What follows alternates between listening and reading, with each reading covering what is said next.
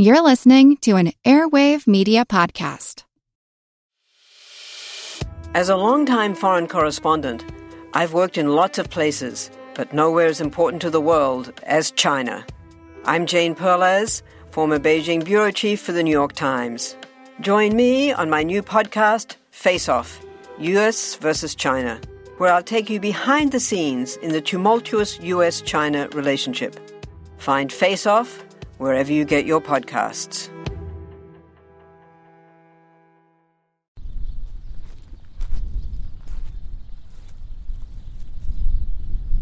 Throw the ball, the large medicine ball, and catch it. Quickly toss it to the president, to the Supreme Court justice, over the head of a reporter, to the president's physician, to the Secretary of Agriculture, and back to the president again. It's certainly good exercise.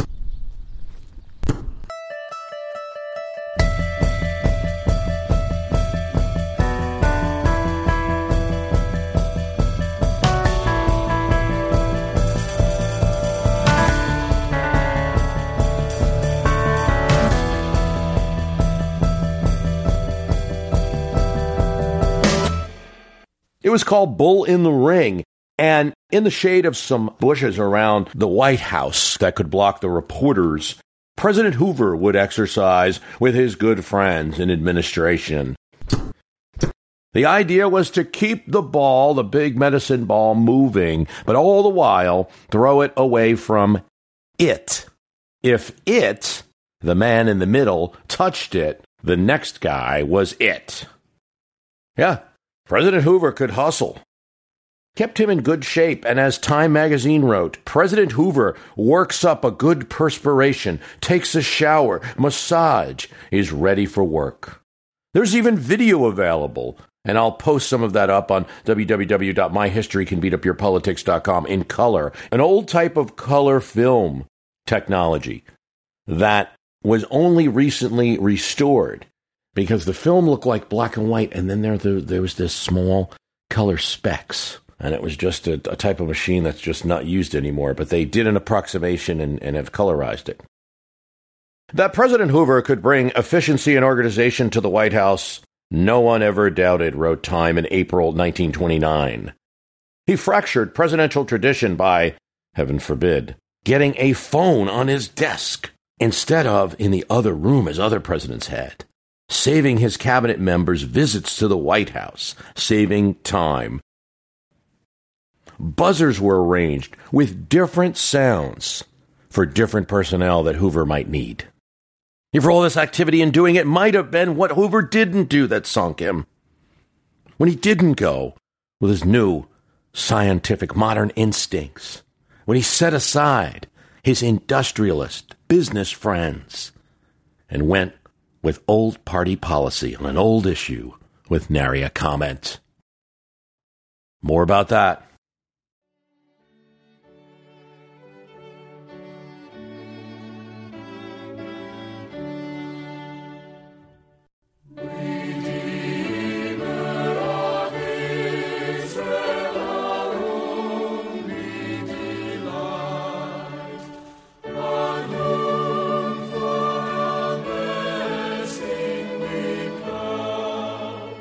The Church of Latter day Saints, it need not be said, was a premier influence in the state of Utah.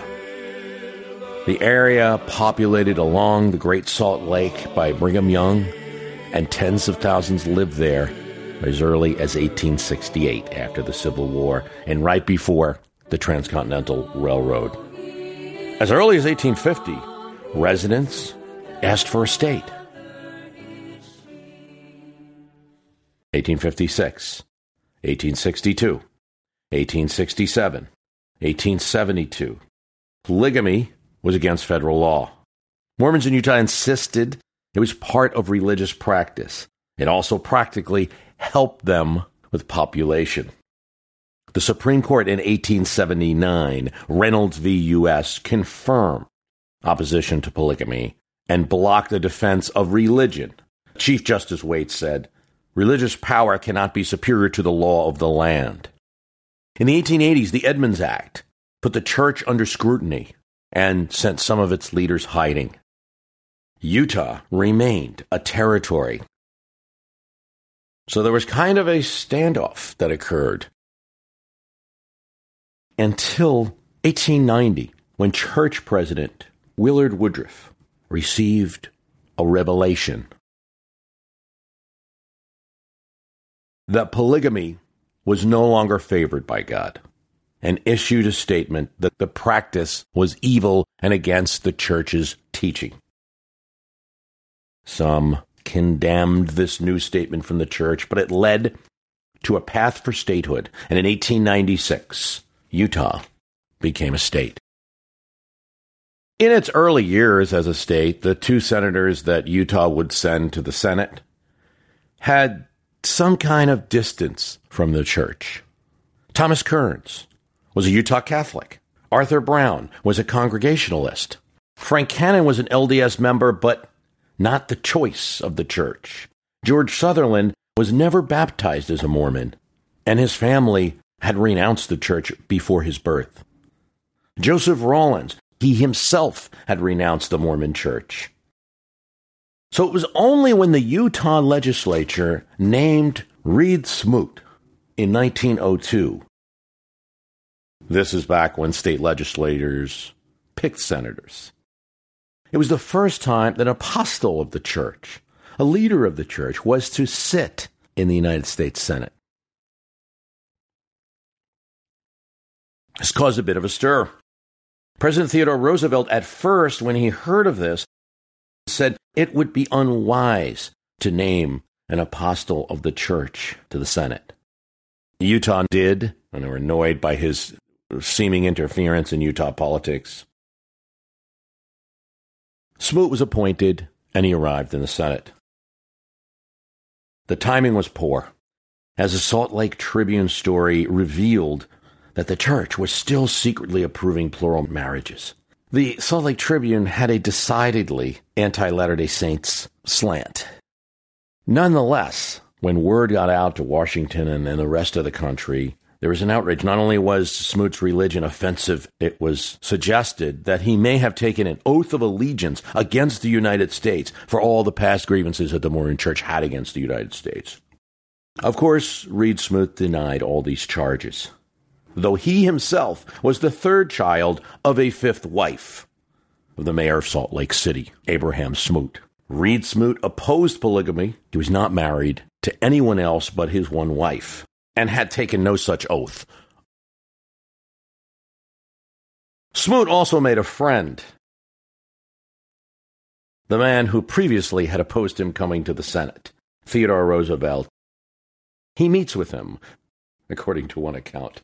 TR says, Are you a polygamist? No, Mr. President. Good enough for me. Well, at this time, we were coming up on the 1904 election, and Mark Hanna, the senator from Ohio, was still alive, and he himself wanted to become president, who was this Theodore Roosevelt. He was just a vice president, acting as president anyway. Reed Smoot made sure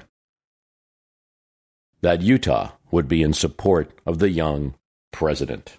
When the president supported Food and Drug Act legislation, when that came up in 1906, Reed Smoot supported it, as he did with the Hepburn Act, controlling railroads. Railroads, Smoot said, had discriminated against the West. It was cheaper to send freight from LA to Boston than from Salt Lake to LA. It was not a question of politics, Senator Smoot said but of morality, of right and justice. Smoot would fight for these causes, but he would spend his first years in a fight for his own seat. And leaders for morality associations, from churches, from petitions, the main Presbyterian church bodies, the Methodist church bodies, constantly plagued him a special Senate committee was established to investigate him, and he spent two years and five volumes looking into him. Political cartoons savaged him. The pressure was enough. that in 1906, a Senate committee voted to suggest Senator Smoot's removal.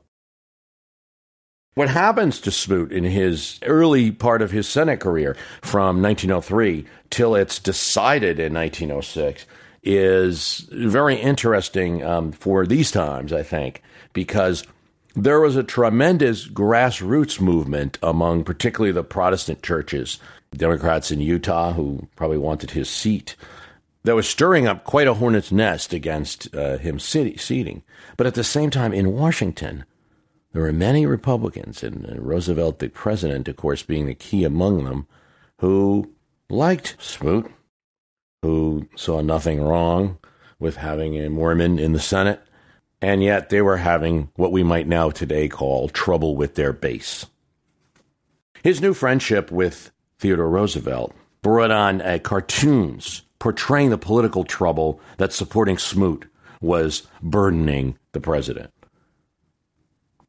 one showing Smoot and the leader of the Latter day Saints Church, Joseph Smith, as wasps that TR is swatting away from him.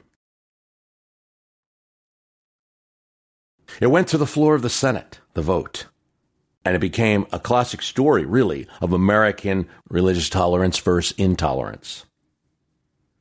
One senator accused Smoot of currently cohabitating with five wives. It was a dangerous vote for Smoot. The Senate does have the power by a two thirds vote to remove a member of the body, to send them home. Smoot didn't speak in the Senate in his defense. He had already issued denials to all charges given. The anti Smoot uh, contingents had in their champion Senator Julius Burrows. Burrows pleaded that Mormonism was law breaking and law defying as an organization and under no circumstances should be allowed a seat in any representative in Congress. Corruption was eating at the nation as long as Mormons were unchecked. Polygamy was alive and growing. It ought to stop now. This day and hour, and the national government, at no distant day will I trust, lay its hand upon this unholy thing, and compel its devotees to obey and law and stop filling the land with their Ill- illegitimate offspring. Such was the words of Julius Burrows. Churches of this country, Jew or Gentile, Protestant or Catholic, guard and protect the purity of the home as the altar of their faith. Mormonism pollutes it. I protest against this effort to drag the Christian churches of the land down to the low level TR is bringing senators in, he's speaking with people, and still it's not clear where it's going to go.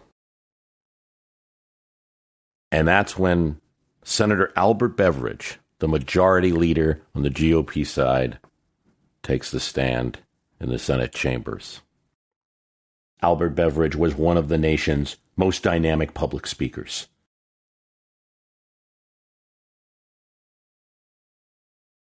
Mr. President, one thing is dearer than life the approval of one's own conscience. A second thing is nearly as precious the good opinion of one's fellow men. Riches, power, and birth are worse than worthless without reputation. No public policy can justify the damnation of a man by his countrymen upon error. This is the fact, even though millions, misinformed, clamor against a man. This man is charged with treason and worse. He is charged with treason before this high court, for in cases like this, the Senate is a court, the highest court this world has ever known. And because the American people have been made to believe this infamy, they have petitioned this court for judgment against the guiltless. This fact is important. For who can say what has been the influence on the members of this court of that clamor which has assailed us? For polygamy, I have a hatred made stronger by disgust. For enemies of our government, I have a hatred. But we have seen that this accused man is not a practicer of this revolting crime, but its enemy. we have seen that he is not a traitor, but a loyal man. And so the only question that remains is that of the tolerance of his religion. And though his religion is to me incomprehensible, grotesque, and absurd, I hate intolerance of it and all religions as much as I hate treason, with which he is falsely charged before this court. Obedience to law, tolerance of opinion, loyalty to country. These are the principles which make the flag a sacred thing and this republic immortal. These are the principles that make all Americans brothers. By these principles, let us live and vote and die so that this government of the people for the people may not perish from the earth. There were applause on the Senate floor and throughout the galleries. The Senate then voted not to remove Reed Smoot, 43 to 27. Not only was there no question of his fitness again, the national struggle put Utah on the map of politics and to, to some extent, begin a path of normalizing the American Mormon religion. Utah became a bulwark generally of the grand old party, voting for any Republican from 1900 to 2016, save Franklin Roosevelt and Lyndon Johnson, holding on to Taft in 1912 with Reed Smoot's help. That's Reed Smoot's political legacy in that map of the 1912 election, where you see that uh, state of Utah going for Taft and not for Roosevelt, along with Vermont. His high poke collar look, his abstinence of drinking, playing cards, smoking, maintaining a high moral image. One cartoon described him as as square as neat as he looked. He was opposed to obscene materials uh, Lady Chatterley's lover drew his ire, leading Time magazine to once have a headline Smoot on Smut. His was a vote for prohibition, and Smoot is among those senators that pushed for that amendment.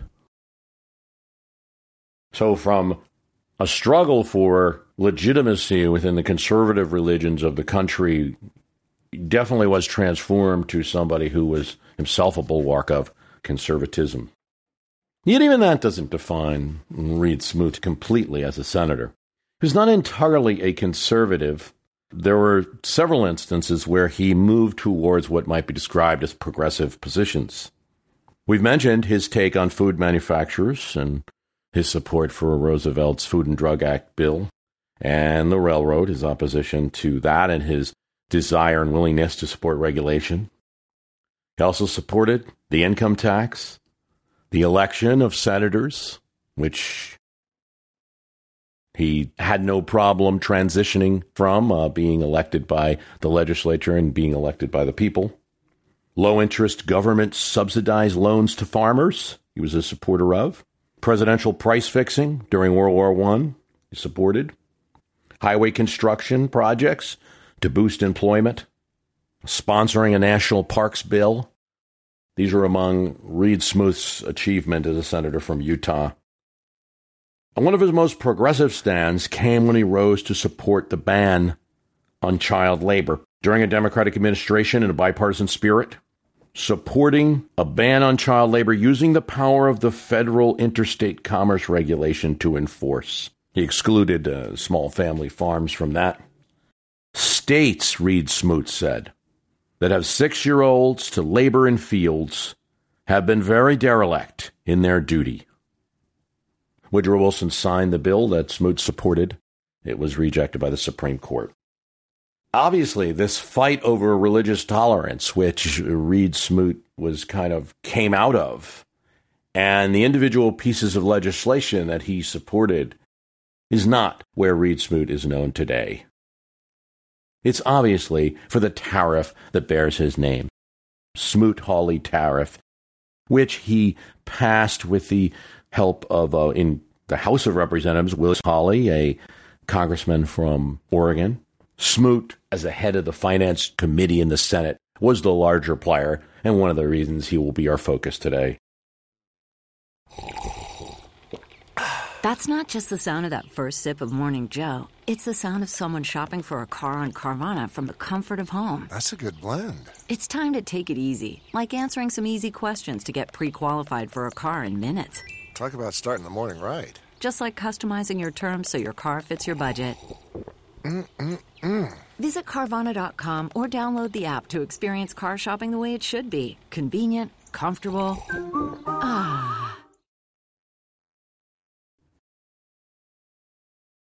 Woodrow Wilson said of the tariff that it had at its command a thousand disguises.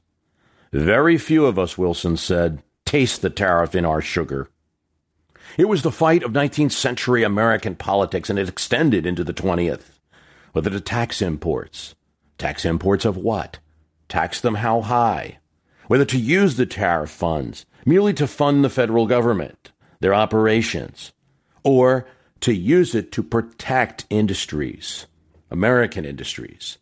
It was the issue of Democrats and Republicans, with a few exceptions. Andrew Jackson would lower tariffs during his second term. Abraham Lincoln doesn't take the stump, but he makes it clear through the books that he releases of his speeches that he is a high tariff protection man in the vein of his idol, Henry Clay. President Polk hated tariffs, said that tariffs were part of a three pronged American system which he opposed high tariffs, funding of infrastructure through those tariffs, and centralized banking. The American system of improvement subjugated Southern and Western farmers to the Eastern interest, Polk felt. Theodore Roosevelt, as a young, upcoming New York State legislature interested in reform, civil service reform, he makes a speech at a free trade club. And that's going to cause him a lot of problems after that. As a VP candidate in 1900, as a president, generally speaking, he retreated from that free trade position and joined the party of high tariffs where he ran, Theodore Roosevelt runs into an issue with with tariffs uh, because he's against trusts, and so he's able to pass what they call the. Uh, he's, he's, he ends up in right in time for his 1904 election supports the Iowa idea, where you're going to allow the president to weigh in, and if another country retaliates with tariffs of their own, we can adjust. But there were still many voices in the Senate that were absolute protectionists. Protection was a hardcore idea of America was associated with the flag. If you look at that 1896 election where McKinley's elected, protection is going to be right up there with patriotism.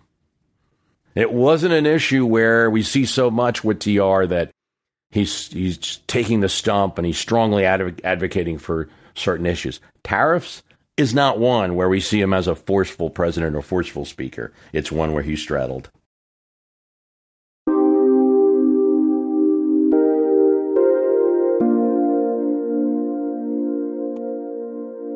Hi, this is Bruce with a message about the premium podcast from myhistorycanbeatupyourpolitics.com. Remember that for as little as $2 a month, you can help support the program and also get extra episodes. Lots of them. We got something like 40 content pieces there that you'll get. And then in addition, you get back episodes of My History Can Beat Up Your Politics, more depending on the level that you choose.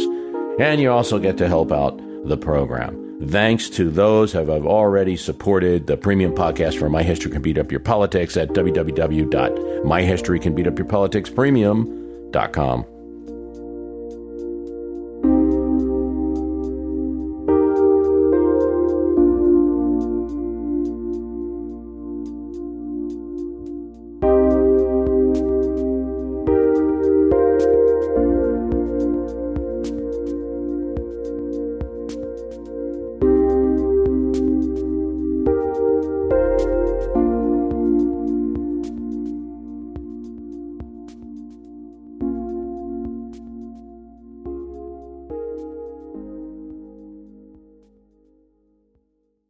might as well have nominated a corpse. Yeah. It's not good when your own party chair is saying that about your party's vice presidential candidate. No. Democrats in 1888 nominated Allen Thurman of Ohio to run with Grover Cleveland in that year. They needed someone because Cleveland's last vice president, Thomas Hendricks, had died in office. At 74, Thurman was a poor replacement, perhaps, but he did his best campaigning through Michigan, West Virginia, Indiana. His speeches took on the high tariffs that the GOP party was instituting. It'd be bad for the working man, he said. It was bad for farmers, adding unnecessary costs, raising prices. And here's where Allen Thurman's stump would just fall apart. My neuralgia is so bad, it's really hurting me. Ah, you'll have to excuse me, my knee really hurts. In other speeches, he would bring up his cholera and his battles with it. And finally, in a speech in Madison Square Garden, Thurman simply collapsed. Obviously, that became the focus of the reporters. Yet the election content turned on that issue. Cleveland was a Democrat, and that meant, in those days at least, anti tariff. You could say free trade, but that was getting to be a term that not everybody liked.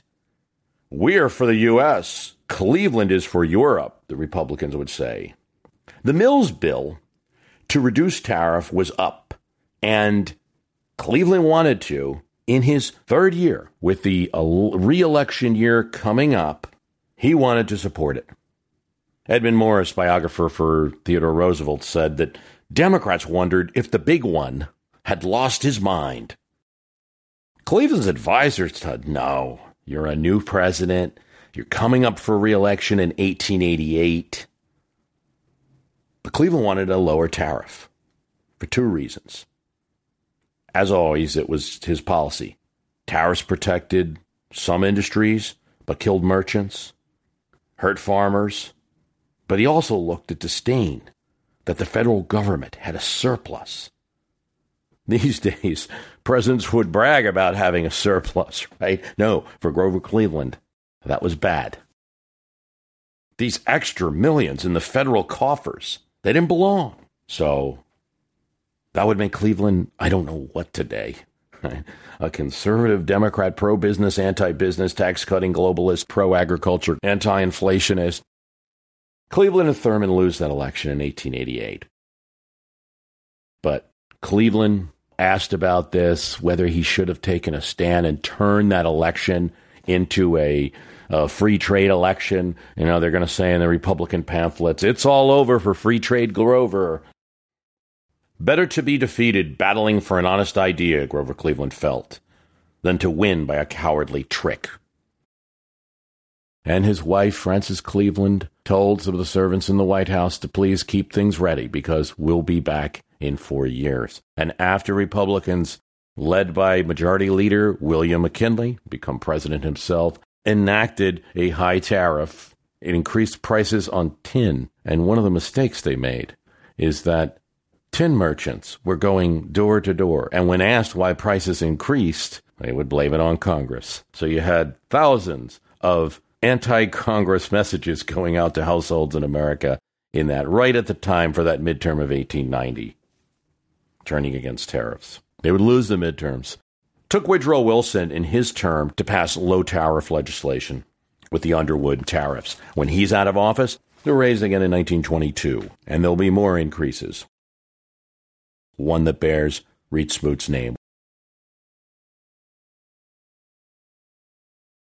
About the same time as the Cleveland tariff battle was going on, and the McKinley counter battle for protection would enjoin, a crop, a red crop, was growing in the American West, where it was not expected to grow.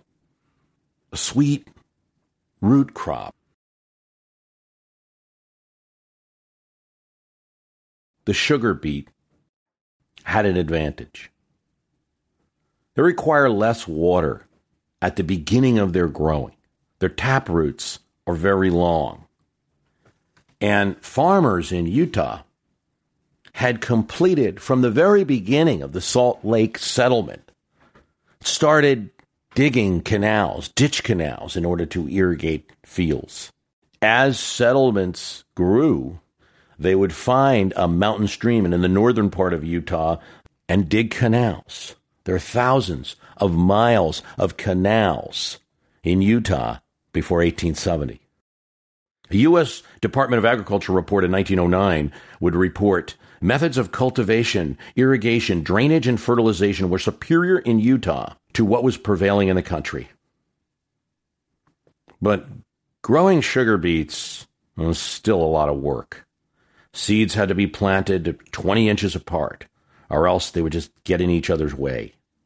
Farmers had to work the field and go and thin out plants once they were sprouted and make sure that separation continued. There would be beet gangs that would go off, often young men, older children, that would do this kind of thinning work and then get ready for the plow to loosen the beets when it was ready. A worker would then tap the beets and clip their leaves with a knife. Wagons would take piles of beets to the end result a bristling sugar plant. Not soon after the instruction from God, the revelation came that polygamy should be an evil not tolerated by the church. The leader of the church also informed its members that a directive of the church, that a that a sign of patronage of the, to the church would be a contribution to the sugar industry. The Utah Sugar Company is formed in Lehi in 1889, endorsed by the church with contributions to to in favor of the business considered a responsibility as one's contribution to make Utah independent. Crowds come to Lehi, Utah to see the miracle, the first sugar that's extracted from these beets. 20,000 pounds of sugar is extracted on the first day. Eventually, by the mid 1990s, the sugar plant was paid for, helped by church contributions, state and federal beet subsidies, and enforcement and cooperation with a policy of Mormons in Utah not to buy sugar from imported sources, but to buy Utah beet sugar, even though it's slightly more expensive. Utah sugar was competing in national markets with other sugar producing states unexpectedly. And then in two deals worth 300 million in today's dollars, the Utah companies were consolidated with a major sugar conglomerate. One of the key churchmen slash business leaders that kept the beet sugar flowing, that organized and reorganized the way the factory and the farmers were, where the plant was working, was Reed Smoot. As a reward, he was made an apostle of the church and then later selected for senator.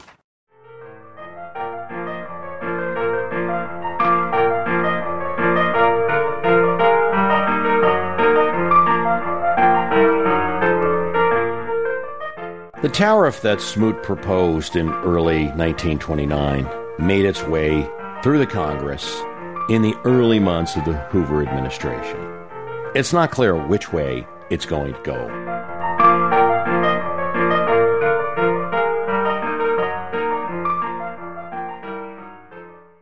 There are insurgents in Congress who are opposed. They're, they're Republicans who are opposed to high tariffs, who are opposed to the rest of the, the GOP and are siding with the Democrats to block it.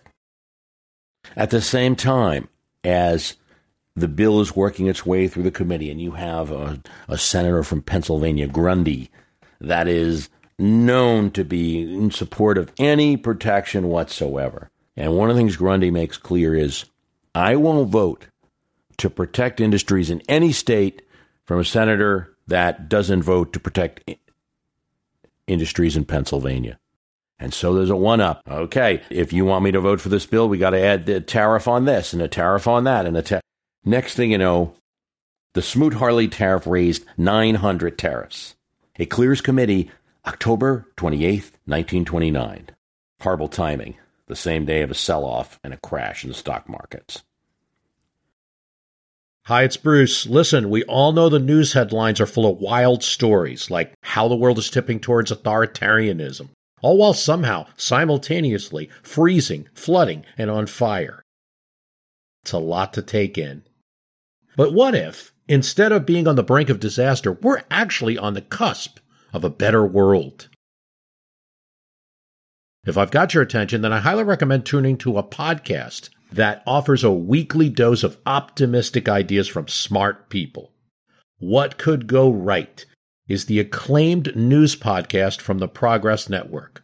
Zachary Karabell and Emma Varvaloucas dive into the biggest news and most pressing topics of our time, from climate change to politics, and make the case for a brighter future. Season 5 features fascinating guests like democracy scholar Yascha Mounk on the hidden perils of identity politics. And NPR anchor Steve Inskeep about the importance of talking to people who differ from you and what Abe Lincoln learned from those conversations that helped him unify the country. It's time to ditch the doom scrolling polarization and start focusing on some of the things going right. So check out what could go right wherever you listen to podcasts. Walter Lippmann calls the bill a wretched and mischievous product of stupidity. There is no evidence, Smoot's biographer says, that any apparent fact, any argument, any introspection even faintly disturbed him. When Smoot thought he was right, he was right. His image, righteous, has created a stone faced historical example. He never doubted his solution that he crafted along with Hawley. The next phase of the Smoot-Hawley bill, after passed, was, pres- was to the president's desk.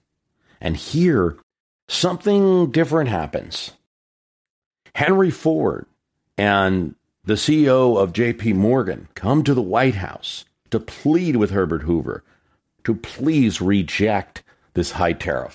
You represent the new industries. You support free trade. You're a progressive business thinker. You're a modern president. Kind of like the Koch brothers, perhaps in the form of Grundy senators, the old GOP senators.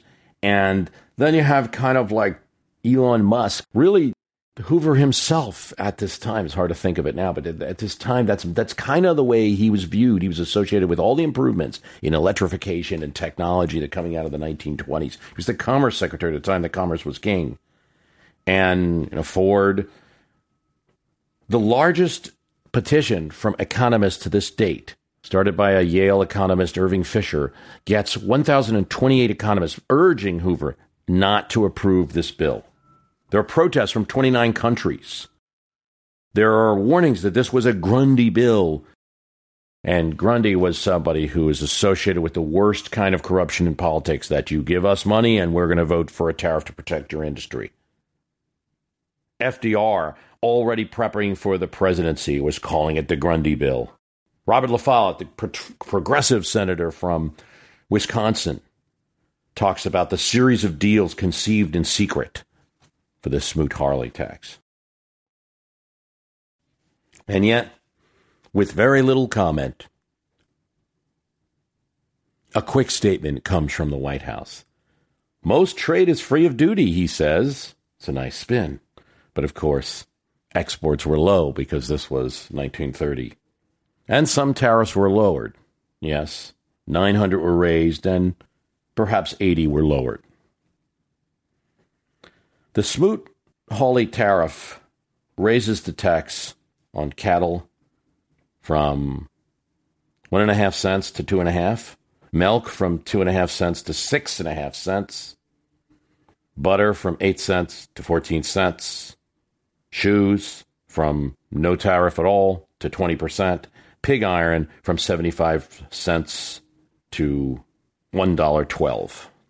They passed this in 1930, and the GDP is little of America is cut in half. Unemployment more than doubles. It's been largely blamed for the Great Depression, especially because the timing was so severe. But the Smoot-Hawley tariff had likely its most disastrous effect in politics. The same year as its enactment, President Hoover's party loses 52 seats in the 1930 midterm. After two retirements and defeats in special elections, Democrats take over the House.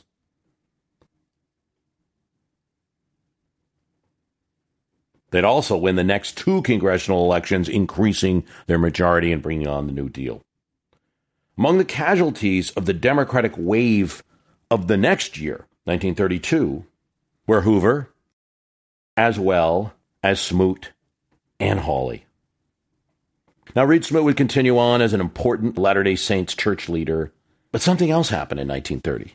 The debate over tariffs changed, and a combination of industrialist GOP wanting to sell to global markets, and democratic thought of low prices for consumer would keep Smoot Hawley type schemes out of politics for some time.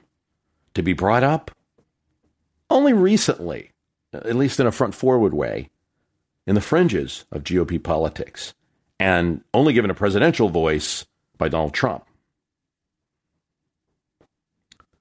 There's a famous moment in the 1993 debate where Vice President Al Gore is debating with Ross Perot over NAFTA. And when Ross Perot opposes NAFTA, Gore holds up a picture, an old fading picture of Reed Smoot and Willis Hawley. And it's seen, I mean, half of it comes from the fact that these are old men in a black and white photo, but it's seen uh, again indicting them for having caused the, the Great Depression. So globalism has won in a sense, and free trade has won, and, and it's it's an odd combination. It's anti-Abraham Lincoln, quasi anti Theodore Roosevelt, pro Polk, pro Andrew Jackson, pro Grover Cleveland, pro Ronald Reagan. This this odd coalition of actors throughout history were the prevailing philosophy in terms of free trade recently. There's been a change, obviously, that we can see in attitudes towards it I saw the TPP became like a bad word both in Republican and Democratic politics, at least on one side. NAFTA has never been quite popular. There's been a lighter Smoot Hawley by American, occurs on the political left as well, evidenced in the high union membership industries of steel and cars, routed in anti Japan talk in the 1980s. Here's Mondale in 1984, Walter Mondale running against Ronald Reagan, Democrat.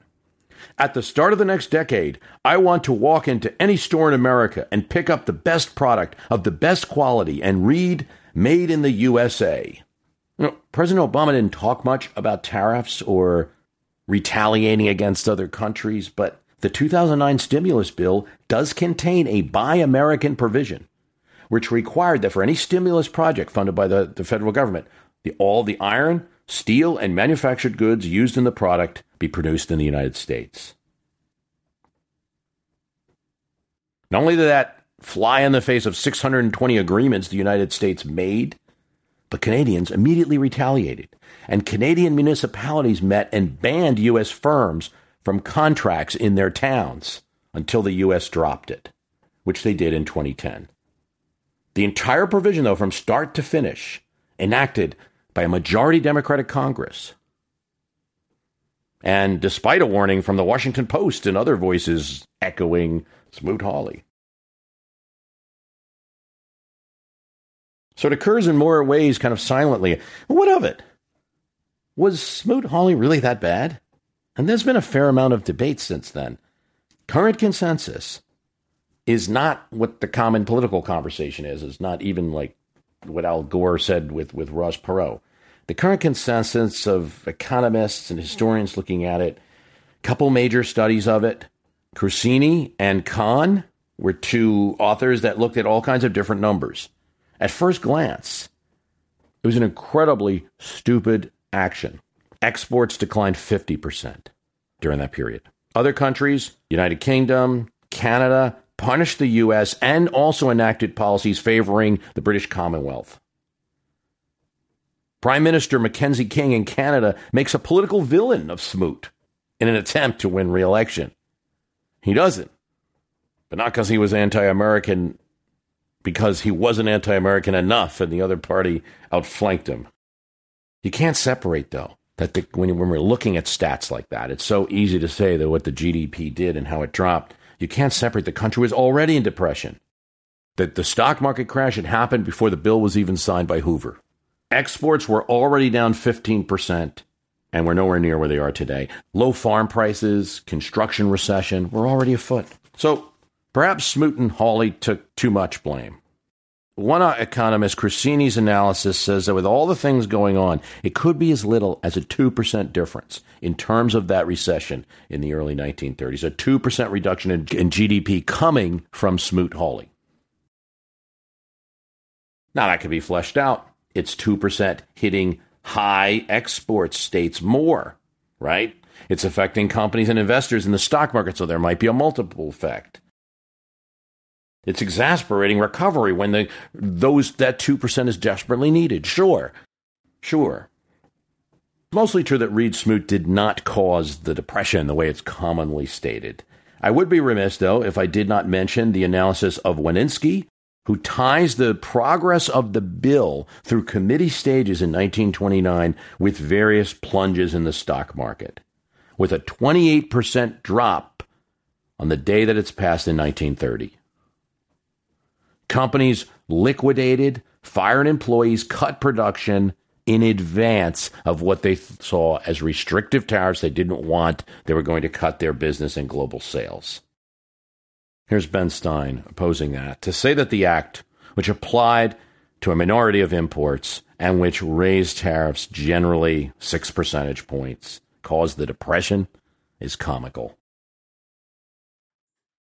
Economist Dambisa Moyo, author of Dead Aid and now The Edge of Chaos, argues that globalization is not giving democracies the goods needed to make people believe in it. And she said that although the Washington Consensus, John Williamson's 1990 work that said that globalization, free market flows, free people flows, free capital flows is the best template for success, although for 25 years everyone listened to it WTO, G7, G8, G20, Davos, NAFTA now that's changing. It's, it's a trend that across the developed markets now um, and developing countries. Just last year, we had 644 new tariffs and quotas to bar international trade, cross-border trade. The largest imposer of those was the United States. I grew up in the globalization era, Washington consensus, more integration around trade, around cross-border capital flows, around the movement of labor, um, the sort of size of government. These are really the big tenets around the globalization agenda. So um, I think that it is absolutely the case that after sort of 20 years of that agenda, we have seen economic growth, but we've seen a deterioration of real wages. We've seen much more disaffection in terms of income inequality widening. So the notion that public policy has to respond to the, the, the mood and the zeitgeist is not surprising. Politicians, Moyo said, are paying a price for decades of expedient short term policy making that has run counter to the thesis of globalization. Protectionist policies favoring industries.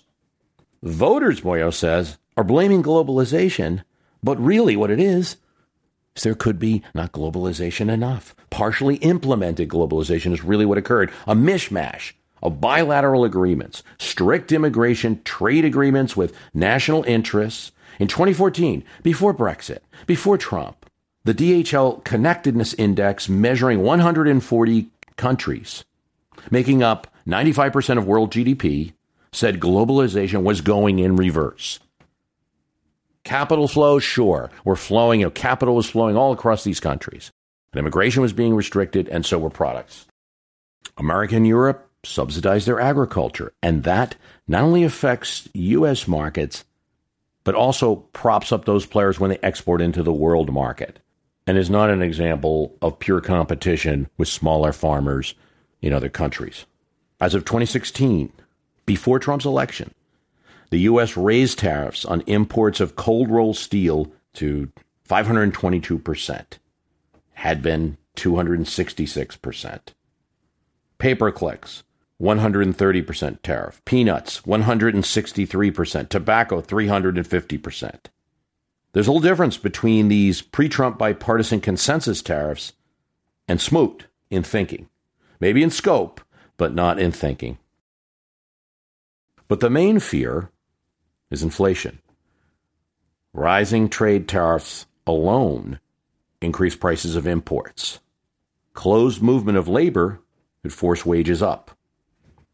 Governments will favor national champions, big companies, and industries when they protect, as they did in 19th century. We lost that connection between tariffs and trusts, and tariffs and big corporations, tariffs and the rich getting richer, and things like that. We've lost that a bit in our mind.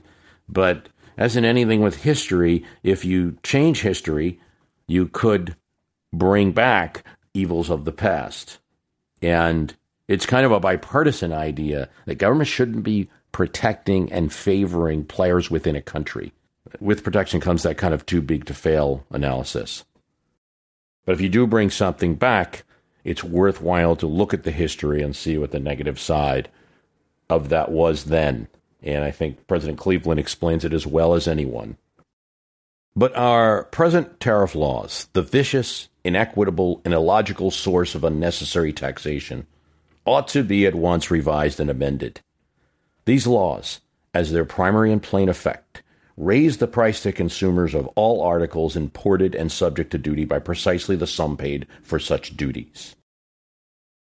Many of these things, however, are raised or manufactured in our own country, and the duties now levied upon foreign goods and products are called protection to these home manufacturers because they render it possible for those of our people who are manufacturers to make these taxed articles and sell them for a price equal to that demanded for the imported goods that have paid custom duty. So it happens that while comparatively a few use imported articles, millions of our people who never used and never saw any of the foreign products purchase and use things of the same kind made in this country and pay therefore nearly or quite the same enhanced price.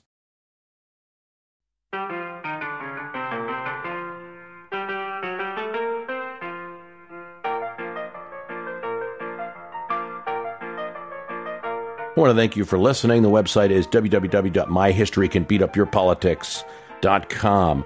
Uh, remember to go there. I'm going to have a link to that video showing Herbert Hoover playing ball in the White House. uh, it's, it's, it's, quite interesting. Uh, it's a lot more fit than I thought he was, you know, uh, that we commonly see from the, we think from the photos.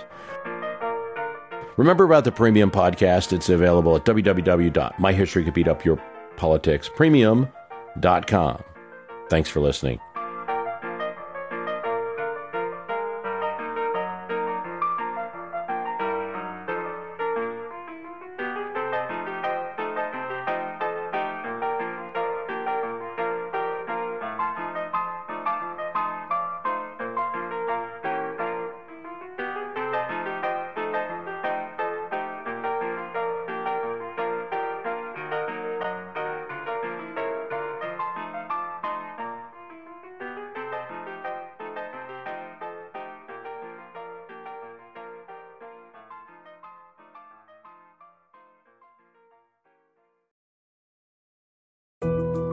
Know how important it is to keep your eye on the money, and not just your own. Stay on top of the latest financial and market news with Yahoo Finance, a podcast that releases new episodes almost every day. You'll hear a brief overview of the biggest news in the financial world, all in three minutes or less, right after markets close. Check out Yahoo Finance wherever you get your podcasts. That's Yahoo Finance wherever you get your podcasts.